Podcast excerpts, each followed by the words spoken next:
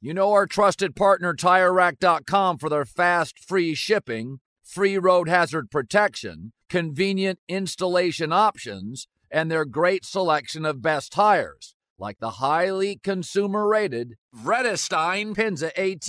But did you know they sell other automotive products? Wheels, brakes, suspension, just to name a few. Go to TireRack.com slash Colin. TireRack.com, the way tire buying should be. The volume. It's the Colin Cowherd podcast presented by FanDuel. The NBA season kicking into gear, baby. No better place to get in on the action than FanDuel. FanDuel app is safe, you get paid fast. lot of ways to play. The spread, the money line, team totals, players, props, a lot of stuff. Over unders. Jump into the action. Same game parlays are my favorite. Just use the promo code Colin and download the FanDuel app today.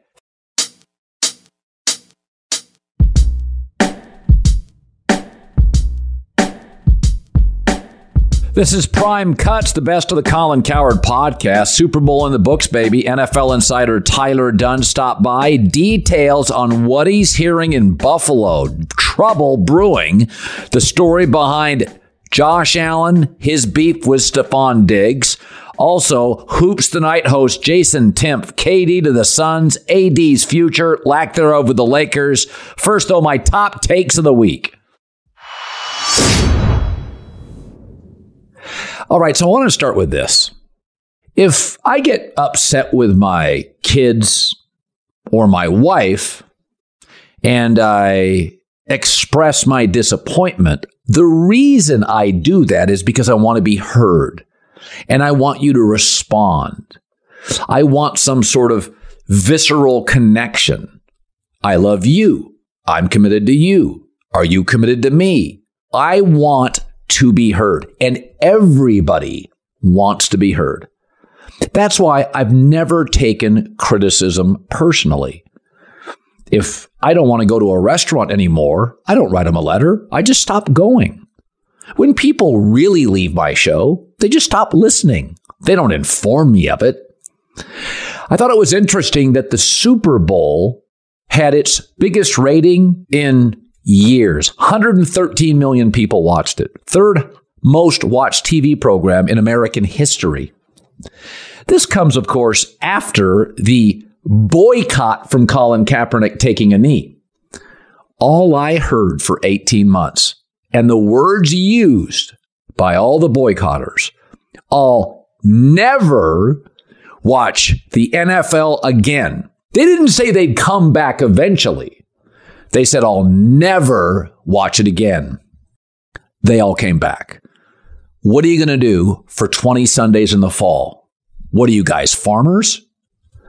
In the end, it's the NFL. We bet it, we watch it, we love it. Many of us played it, not particularly well. But you wanted to be heard. Conservatives overwhelmingly wanted to be heard. Remember when the CEO of Goya Foods, G O Y A Foods, backed Donald Trump? There was a boycott. Liberals were outraged by the comments. We are going to boycott Goya Foods. Actually, sales went up 22% in the following weeks. Goya reported sales of some beans. Apparently, Goya loves their beans, rose 400%. I remember when Kaepernick did that first Nike ad. Ooh, people wanted to be heard. I will never buy Nike again. The stock price at the time was 68.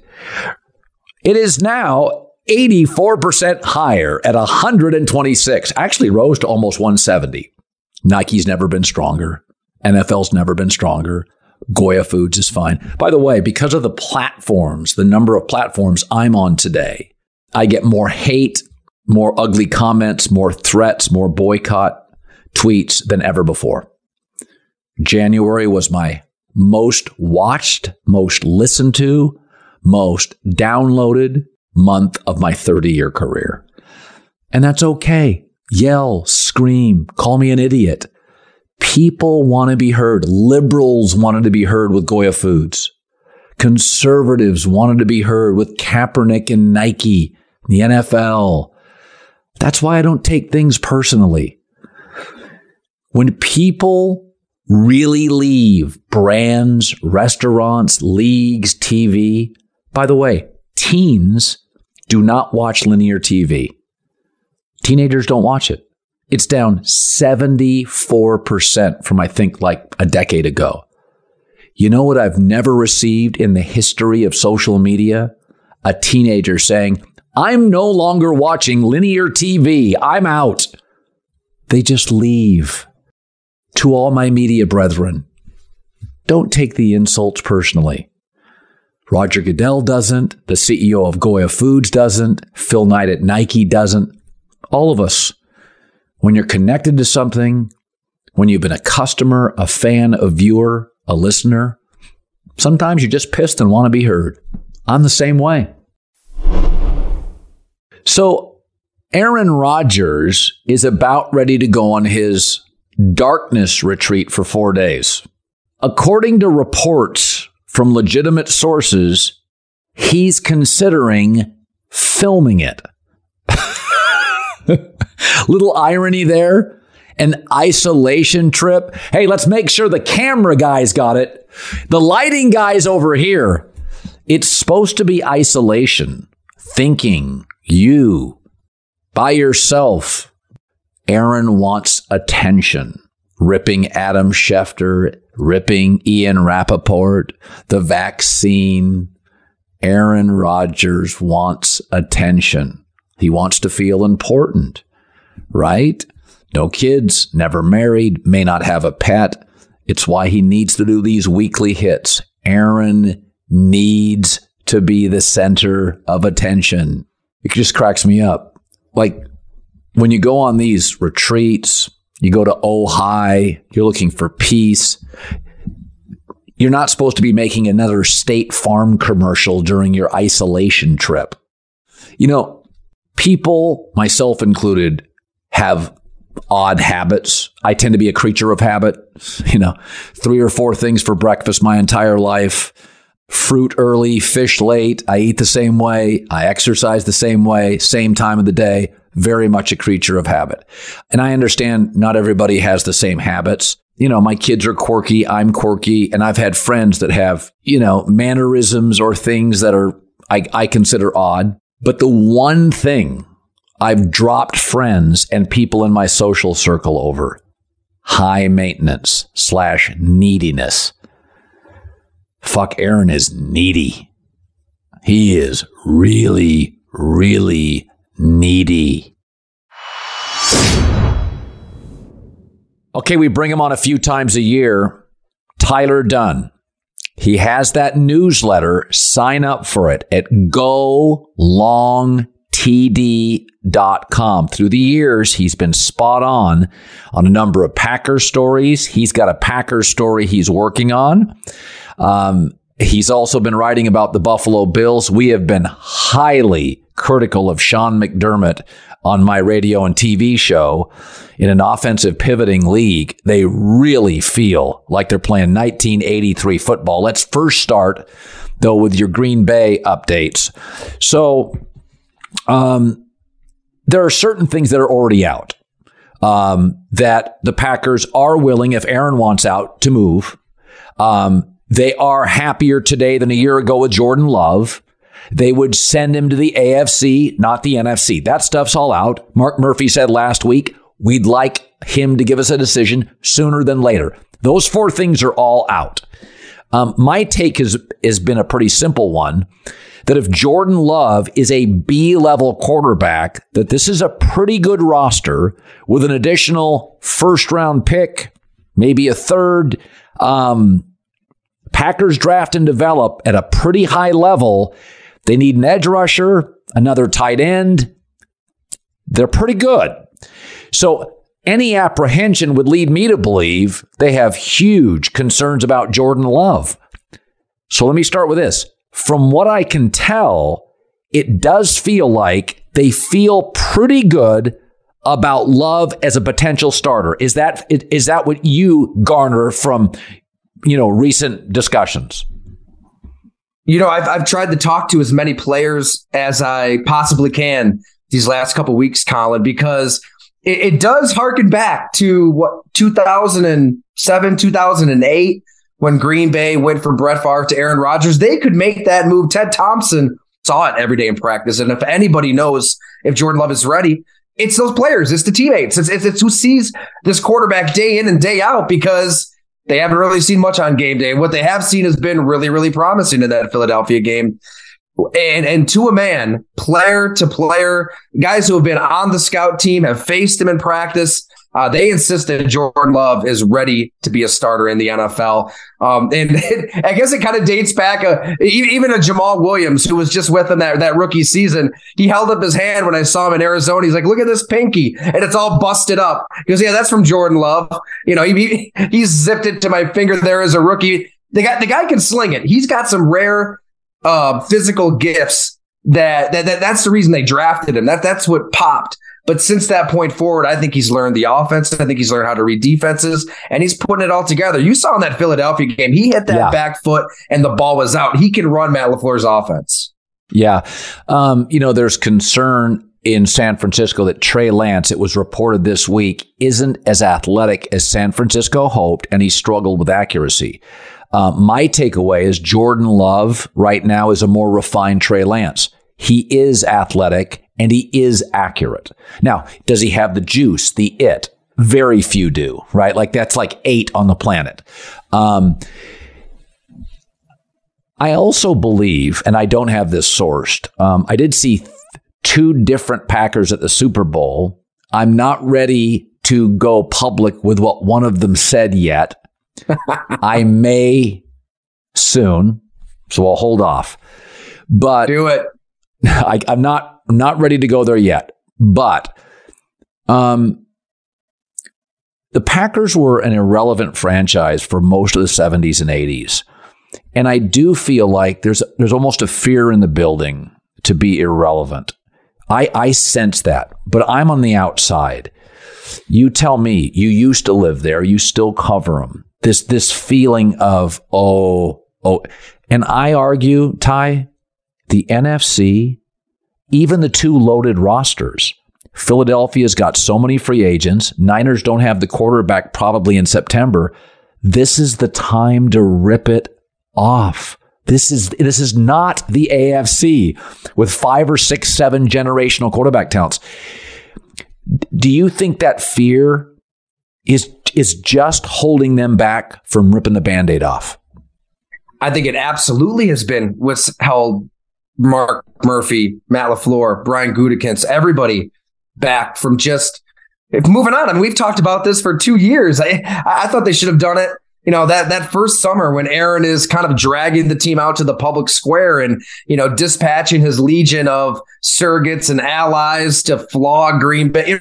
I mean, that for four or five months, all you heard is how could Green Bay let it get to this point? But they begged, they pleaded. Matt LaFleur at the podium is just every possible way, begging Aaron Rodgers to come back. They have that meeting. They have some backdoor promises. They give him a seat at the table. They trade for a washed up Randall Cobb. You know, they, they do all these things, give him what he wants because of that fear.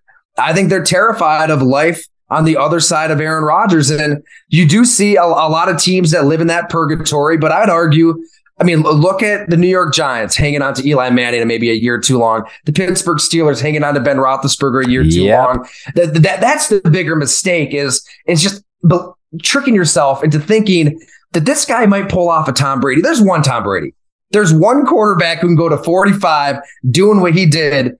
Uh, and we're we saw it last year with Aaron Rodgers, the inevitable physical decline. His legs really aren't there. His arm is is average to maybe above average. Uh, he wasn't really willing to, to work with those young receivers until it was too little too late. Hey, look, when Patrick Mahomes is bringing guys down to Fort Worth, what was Aaron Rodgers doing? I don't know. I, Ayahuasca and taking trips. And hey, we, we, we can mock OTAs all you want. I talked to one player who said it would have been really nice to have Aaron Rodgers at OTAs working on stuff because they got it. They turned that corner But by then, they were what, three, four games below 500. To, to, answer your question, I'm shocked that it's taken this long, but I think that the court of public opinion has kind of changed. I think fans, by and large, are getting a little tired of Aaron Rodgers' act and the drama and you know him him saying oh i didn't know that this darkness retreat was really going to take off like it did get, get, get, out of here i think that fans are, are smart enough to kind of read through it and they saw it most importantly they saw what jordan love could be just like they saw what aaron rodgers could be in that dallas game in 2007 so the fact that it's kind of turned you know, remember it's it's community owned. The fans own the team. It's a little different with the Packers. The fact that that's kind of changed, I, I think, is going to kind of maybe get Murphy and Gutekunst and LaFleur to a spot where they finally once and for all trade Aaron Rodgers. Maybe my ego's too big, but I feel like words matter. And when Aaron said, I'm going to go on a retreat, a darkness retreat, which is fine, meditation's fine, that will get me closer to a decision. That's kind of effing with people. That would be like telling my wife, listen, I'm either way in the marriage.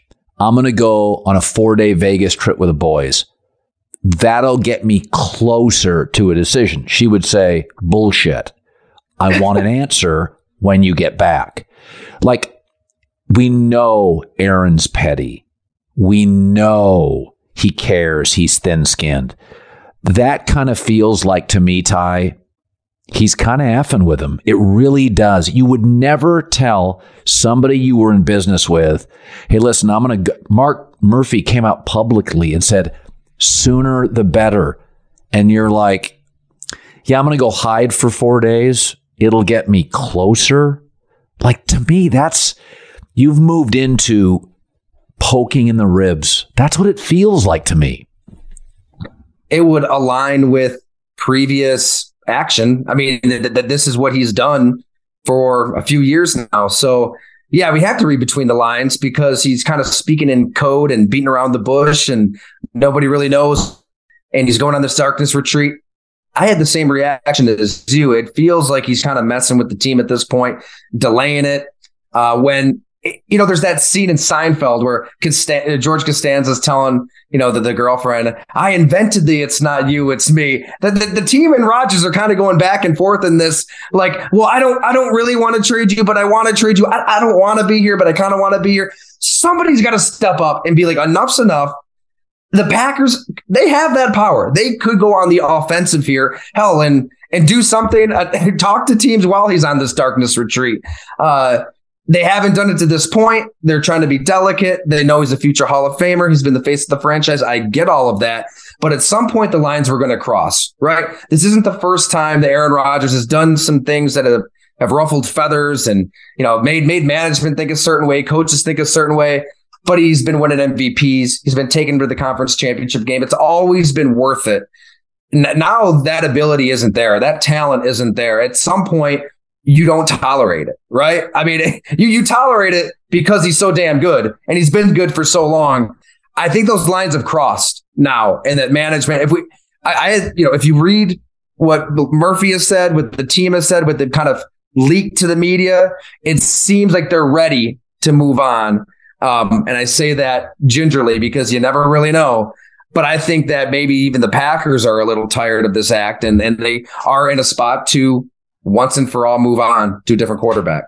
Um, he's not as mobile as he was three years ago. He's also not quite as committed in the offseason. Has anybody inside the organization ever hinted or acknowledged to you that they do see a decline in his overall ability now turning 39 soon? No, it, it's hard to get people to that spot.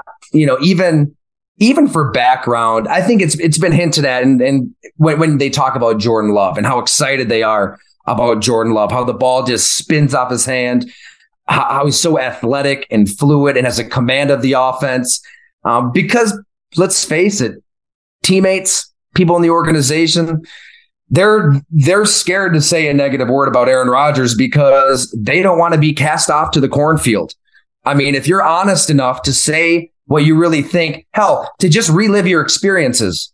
Literally just say what happened in a game against the San Francisco 49ers, like a person you know very well in Greg Jennings. He might just call you, call you names, call you this, call you that. And next thing you know, you got Packer fans at your neck for the next five to 10 years. So play, players, uh, they tread very lightly in that department. I do think, though, in how excited they are about Jordan Love, that kind of tells you everything you need to know. So um, you live in uh, upstate New York, right? So you you cover the Bills.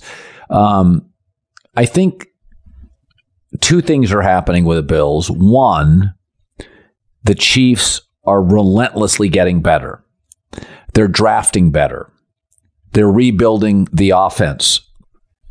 Receivers, they pay all of their receivers combined $20 million. Tyreek Hill's making, you know, that and more just with the Miami Dolphins. They rebuild their O line overnight. The Bills, four or five years with McDermott, still can't get the O line right. So that's part of it. And they're losing, right? So they're, they're losing big games. But I really thought, and, and you have, um, you've been writing about this. The Skylar Thompson game and the Tua game, when they both came to Buffalo, and they both ended the third quarter in the fourth, you had a real game on your hands. Warm weather Miami, cold weather Buffalo. That Skylar Thompson game was bizarrely competitive in the second half. And I felt like in both games, Mike McDaniel worked Sean McDermott. He was more clever, more of an identity. I still don't think the Bills have an offensive identity. I think they just call plays. How they're winning a lot of games, but how much heat is on McDermott? I think the fear is that Sean McDermott is Marty Schottenheimer, Marvin Lewis, you know, a coach who is a good Chuck defensive Knox. mind. Yep. Chuck Knox, there's a good one, right? Go go right down the list where you know John Fox, uh, uh not a bad coach, right? He he he turned the defense around. A big picture, that that building needed to be fumigated. I mean, it got really bad really fast with Rex Ryan, and so they did need a pendulum swing to somebody who was more of a dis- disciplinarian, who wasn't going wasn't going to put up with you know certain types of players, certain type of personalities. So that that worked. They ended the drought. They build a winner, but at some point, the franchise's identity needed to change from Sean McDermott, disciplinarian, defense, ball control, to holy hell, we have Josh Allen, this transcendent talent that's 6'5, 247, leaps over your linebackers, and is something we've never seen at the position. And they're still kind of operating in that old mindset. Look at this. Look at every single playoff game that they've lost. I mean, the same stuff repeats itself over and over and over again. The AFC championship game, the chip shot field goals. I mean, you, you kick a field goal from whatever it was, the one or the two before halftime to cut it to 21 to 12 against the Chiefs, only to get waxed in the second half. 13 seconds, the end of that game.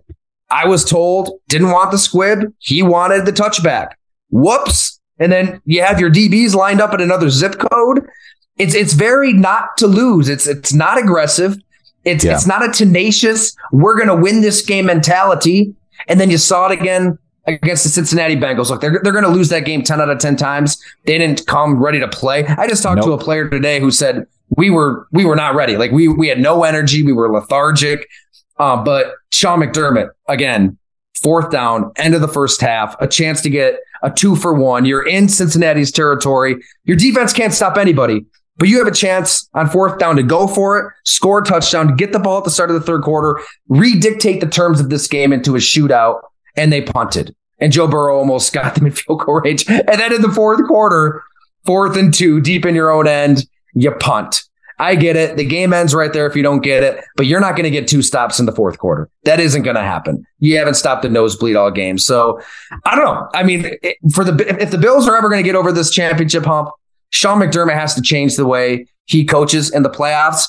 I'm worried it's not going to happen. I think that they left, they let the better coach in Brian Daboll leave the building. I think Brian Daboll will win Super Bowls, and, and Sean McDermott, I, I have a hard time seeing him win one with the way he operates.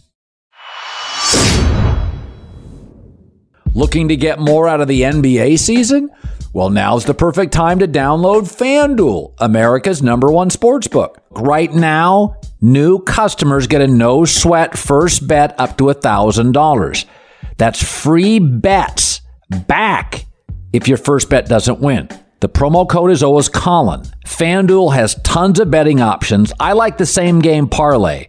Bet a little, win a lot. FanDuel's app is safe, secure, easy to use, and you get paid your winnings really fast. The no sweat first bet up to a thousand bucks. Promo code Colin. Make every moment more this season with FanDuel, an official sports betting partner of the NBA. 21 plus and present in Arizona, Colorado, Connecticut, Indiana, and Louisiana permitted parishes only. Michigan, New Jersey, New York, Tennessee, Virginia, or West Virginia. First online, real money wager only. Refund issued as non withdrawable site credit that expires in 14 days. Restrictions apply. See terms at sportsbook.fanduel.com. Gambling problem, 1 800 next step, or text next step to 53342 Arizona, 1 789 7777, or visit ccpg.org slash chat. Connecticut, 1 800 Gambler, or visit fanduel.com slash RG. In Colorado, Indiana, Jersey, and Virginia, 1 877 770 stop. In Louisiana, 1 800 270 7117. For confidential help in Michigan, 1 877 HOP P E N Y or text H O P E N Y 467 in New York, Tennessee. Red line 1 800 889 9789 Tennessee. Visit 1 800 gambler.net in West Virginia. This is Tracy V. Wilson from Stuff You Missed in History class. The national sales event is on at your Toyota dealer, making now the perfect time to get a great deal on a dependable new car. Like a legendary Camry built for performance and available with all wheel drive, you can count on your new Camry to get anywhere you need to go. And with available features like heated seats and a multimedia touchscreen, you can stay connected in comfort and style. Or check out an affordable and reliable Corolla with a trim for every lifestyle. From the hip and agile sedan to the sporty hatchback, a dependable Corolla built just for you. Plus, both Camrys and Corollas are available in hybrid models, so no matter your style, you can drive efficiently and affordably. So visit your local Toyota dealer and check out amazing national sales event deals on Camrys, Corollas, and more when you visit buyatoyota.com. Toyota, let's go places. Winter's coming here in LA. That means more rain. For others, a wintry combination of sleet, slush, snow, and ice. Whatever winter means to you, Tire Rack has tires that will elevate your drive. All season tires, all weather tires, dedicated winter tires. Go to TireRack.com. Use the Tire Decision Guide to get personalized tire recommendation. The right tires for how, what, and where you drive. Choose from a full line of Vredestein tires. Ship fast and free to you or one of over 10,000 recommended installers. You'll get free road hazard protection for a couple of years. Mobile tire installations available all over the country. Have you heard about this? They bring new tires to your home or work, install them on site. Game changer. Go to TireRack.com slash Colin, see their Vredestein test results and special offers. They've been at this for over 40 years. Trust me, they're experts. TireRack.com slash Colin. TireRack.com, the way tire buying should be. His name is Jason Timpf. We were able to grab him a couple years ago. He's going to be with us for a long time. Hoops Tonight podcast on the Volume Network.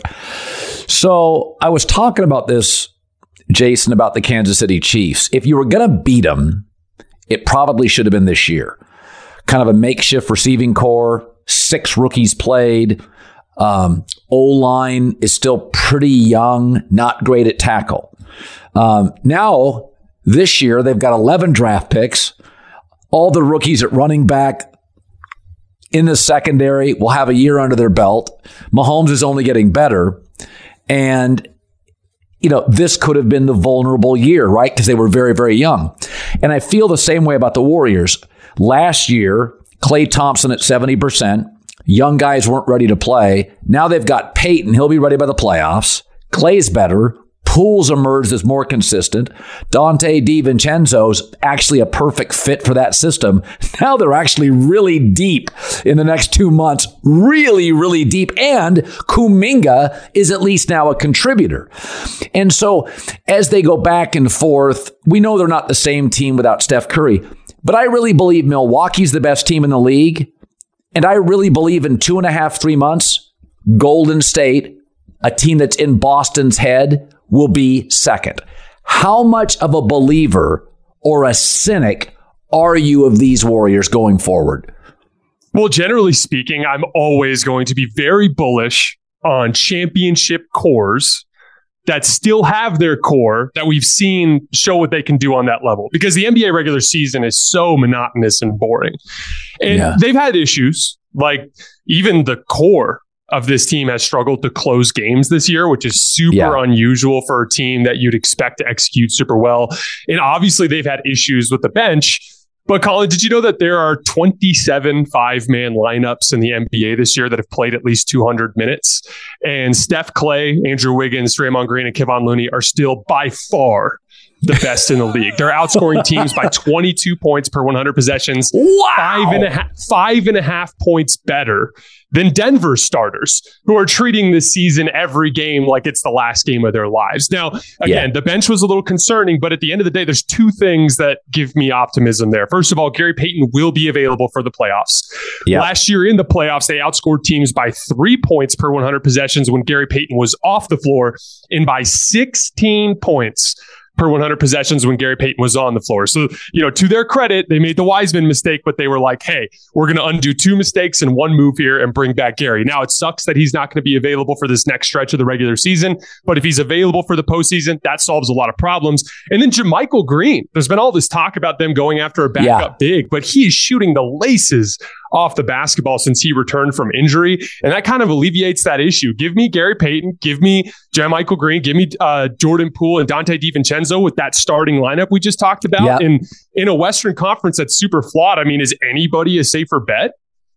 No, I and I and that's what I go back to. I do think um, when you have a veteran team and you have a long playoff run, you're talking about 20 more intense games. This is not Tuesday against the Pelicans at home at Oracle, right? Like these are these are play 40 minutes of playoff basketball.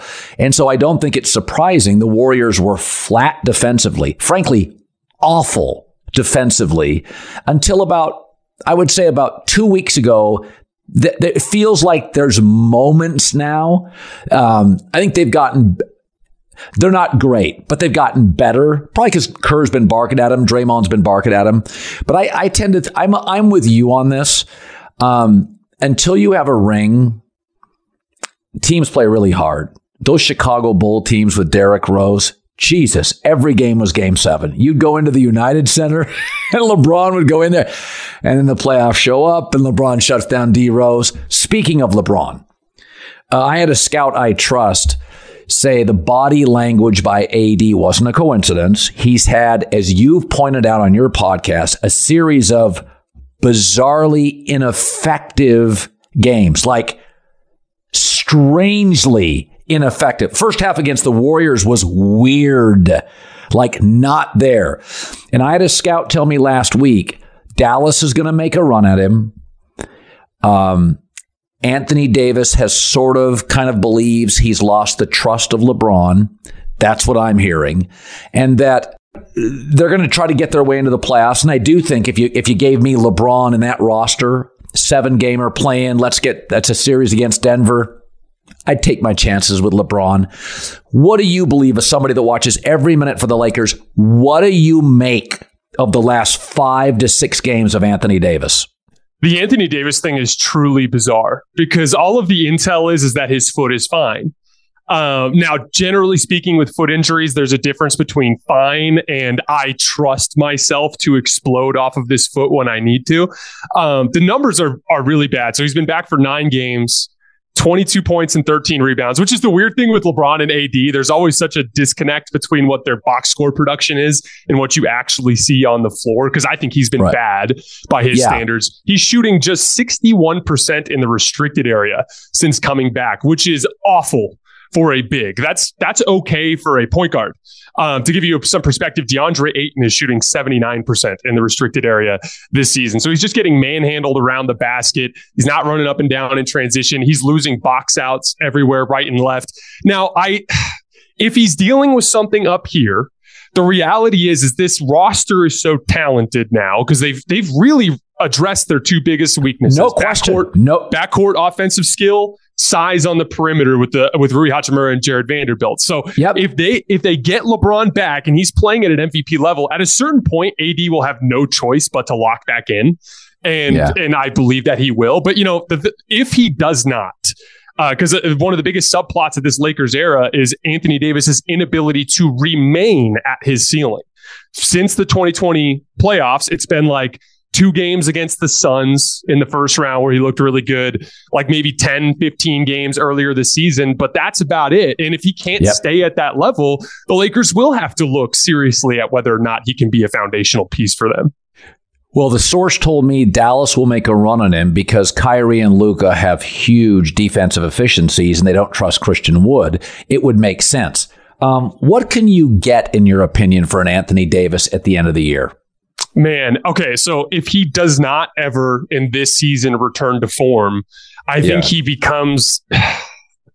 he's he's got similar value to LeBron James, meaning like you're looking at him and you're like, yeah, like I might get some top tier super uh, superstar production here, but I also might not. I'm not going to give away three, four first round picks and two, three pick swaps and a good young player. Yeah. I was I actually pitched this idea uh, to uh, Ryan, our producer, uh, earlier today. But like, if if if AD cannot return to form, you start to look at potentially uh, him being the vehicle for a Kyrie Irving sign and trade, uh, which yes. kind of sa- which satisfies both needs. Maybe you get a Josh Green out of Dallas as well. Maybe you get one other first round pick, and and the two, you know, Jarred Vanderbilt's such a good work hard forward for them. If they can get one other center, you start to look at them as a more offensively focused team behind Kyrie and LeBron. And and LeBron, when he's surrounded by really good ball handlers and shooters, he does devote more energy to the defensive end of the floor, and he can be really impactful there. Just look at the 2016 Cavs. So that would be an interesting direction for them to look if Anthony Davis can't return to form. And here's the thing, Colin, if I asked you, what are the percentage chances that Anthony Davis returns to MVP form before the end of the season? It's like a coin flip or worse. Oh, absolutely, it is. And I, and I, think, as you pointed out, it may be a little physical. Some of it's mental. And I think that's where he's struggled. You know, there's some things you can teach and some things you can't. Um, passion, like Patrick Mahomes, visibly in in intense pain during the Super Bowl and sprints for 26 yards in in my opinion his greatest moment as a pro player and he is wincing pain tolerance is a skill playing through injuries is a skill Dwyane Wade was banged up almost the last 10 years of his career. He was constantly on the deck. Um, so let me start with this premise. I think Milwaukee, when healthy, is the best team in the league. Do you agree? I do. Uh, I, I just don't trust Boston to close games. And then everybody in the West is significantly more flawed. And Milwaukee kind of flowed under the radar as they were consistently near the top of the standings, despite Khris Middleton being out and Jrue Holiday being in and out of the lineup. Like Giannis has been sneaky like a favorite, one of my favorites for MVP this year and not getting enough credit for it because he's been floating a really limited roster. And so, yeah, I, I, again, it's to me, it's about the safeness of the bet. And I just can count on Milwaukee in a way I can't anybody else out East. So that brings me up. Um, to and you watch the NBA on a more consistent level because I'm kind of a generalist and have to cherry pick stuff. But well, I've watched the Celtics. I get on the treadmill and I watch them as much as I can. I'm going to watch them tonight uh, when I we hang up here and I'm going to go watch their backups play Milwaukee. My daughter's actually at that game, totally the Celtics aren't starting anybody. So, um, one of the things I've noticed, uh, and, and a game that a lot of people watched was the Laker game uh, which was a fantastic night of NBA basketball. It, it felt like a playoff game. Is that um, I think Golden State remains in Boston's head. Is even though they won that game and that had a playoff feel to it, this is, and you played college basketball at a high level and were good. Late in the shot clock and late in games, the body language tells me that Jaylen Brown is really the alpha. He wants the ball. He's more aggressive seeking the ball. Now, when they design or set screens for Jayson, a play, he'll come get it. But he won't take over a possession. I always feel like Jaylen's the alpha, Tatum's more talented. And I think when you get into these huge games, that may only rear its head three possessions in the last six minutes. That's the difference between beating the Warriors and not. There's something, it's almost like Tatum's too nice a guy. That's my takeaway. It's like, I don't want that. When Steph wants to score, there's nobody else on the floor. Steph, do you see this ever with the Celtics in big possessions in key spots?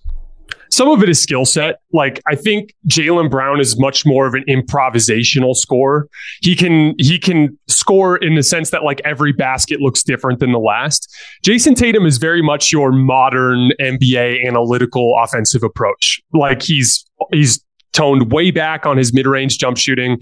He's taken a ton of threes. He's finishing better at the rim than he used to be, but he's kind of becoming a more predictable offensive engine.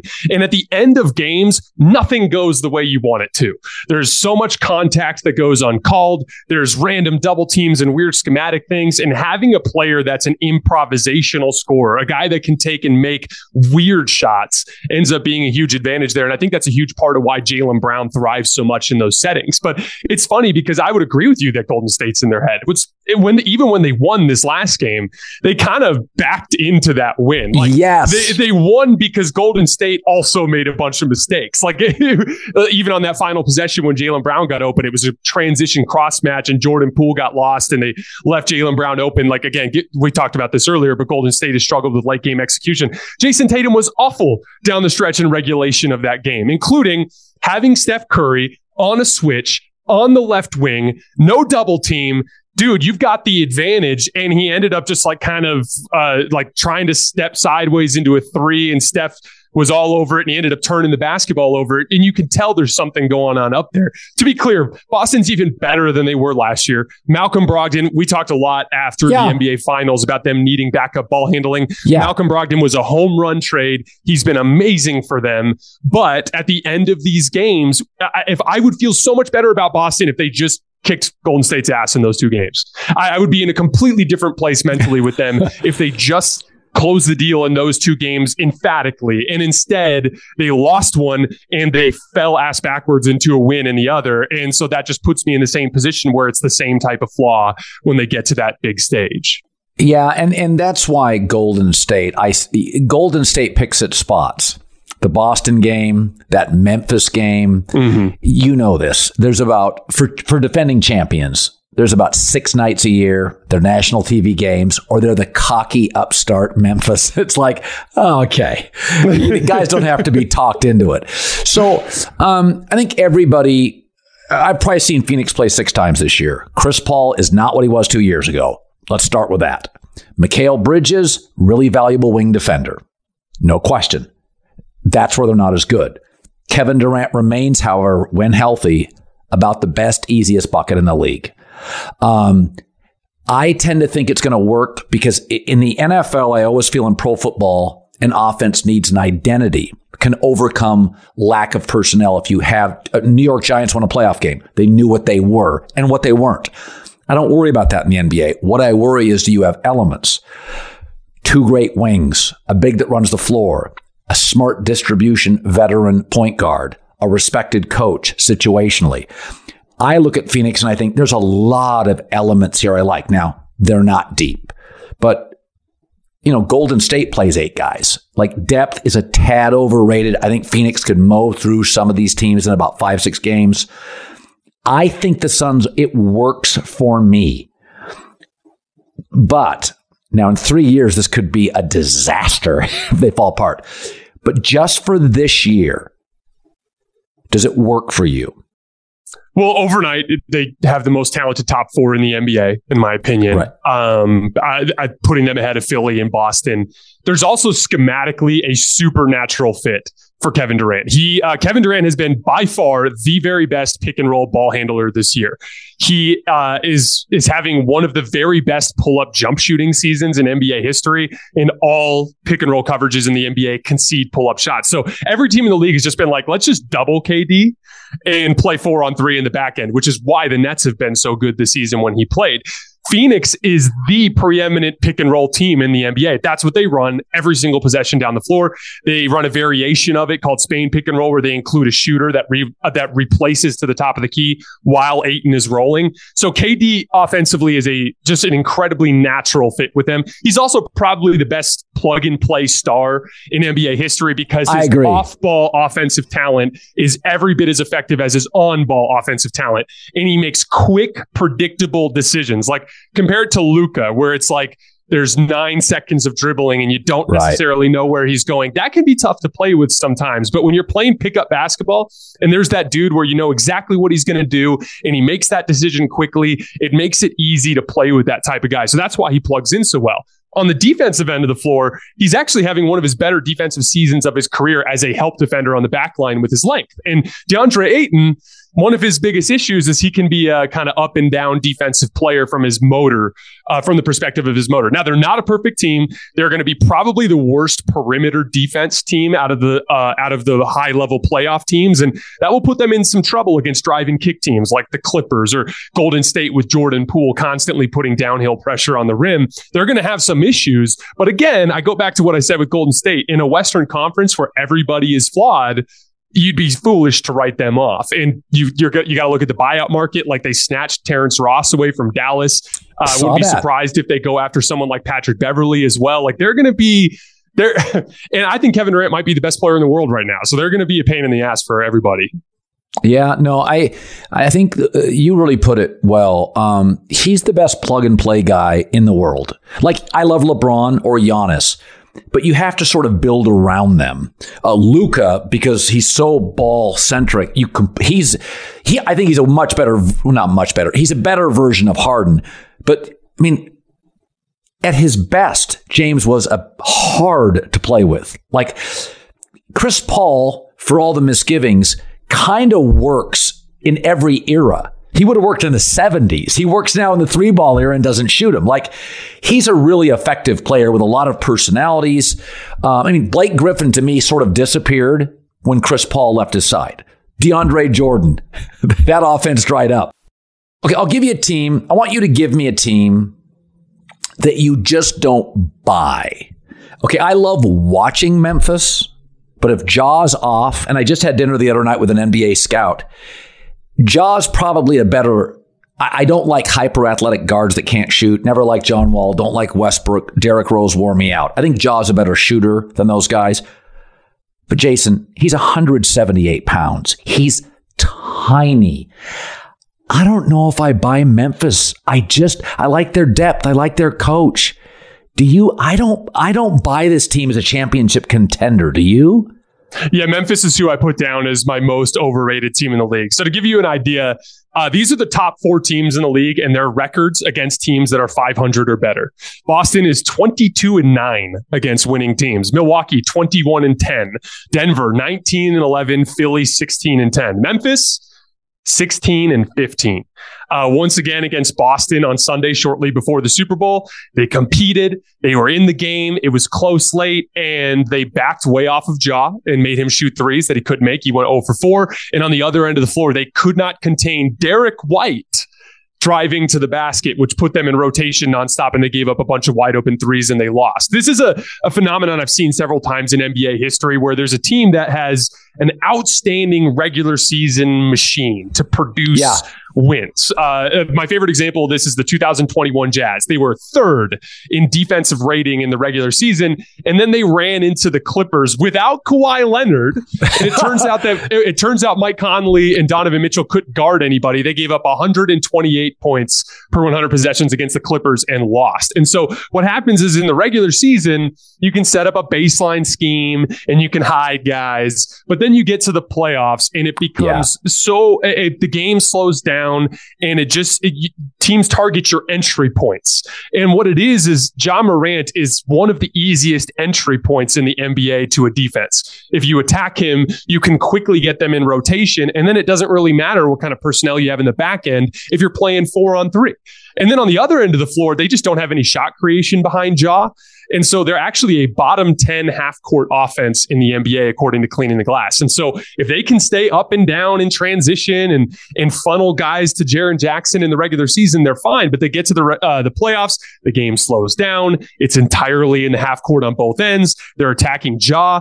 On the other end, they're backing way off of him. And that's why they struggle against good teams. Those clutch situations and those uh, games against the good teams, those are what mimic the playoffs most closely. And this is the final stat I'll give you. The Jazz are third in regular season defensive rating this year. They are 24th in clutch defense this season. So when the game slows down at the end, they just can't get stops.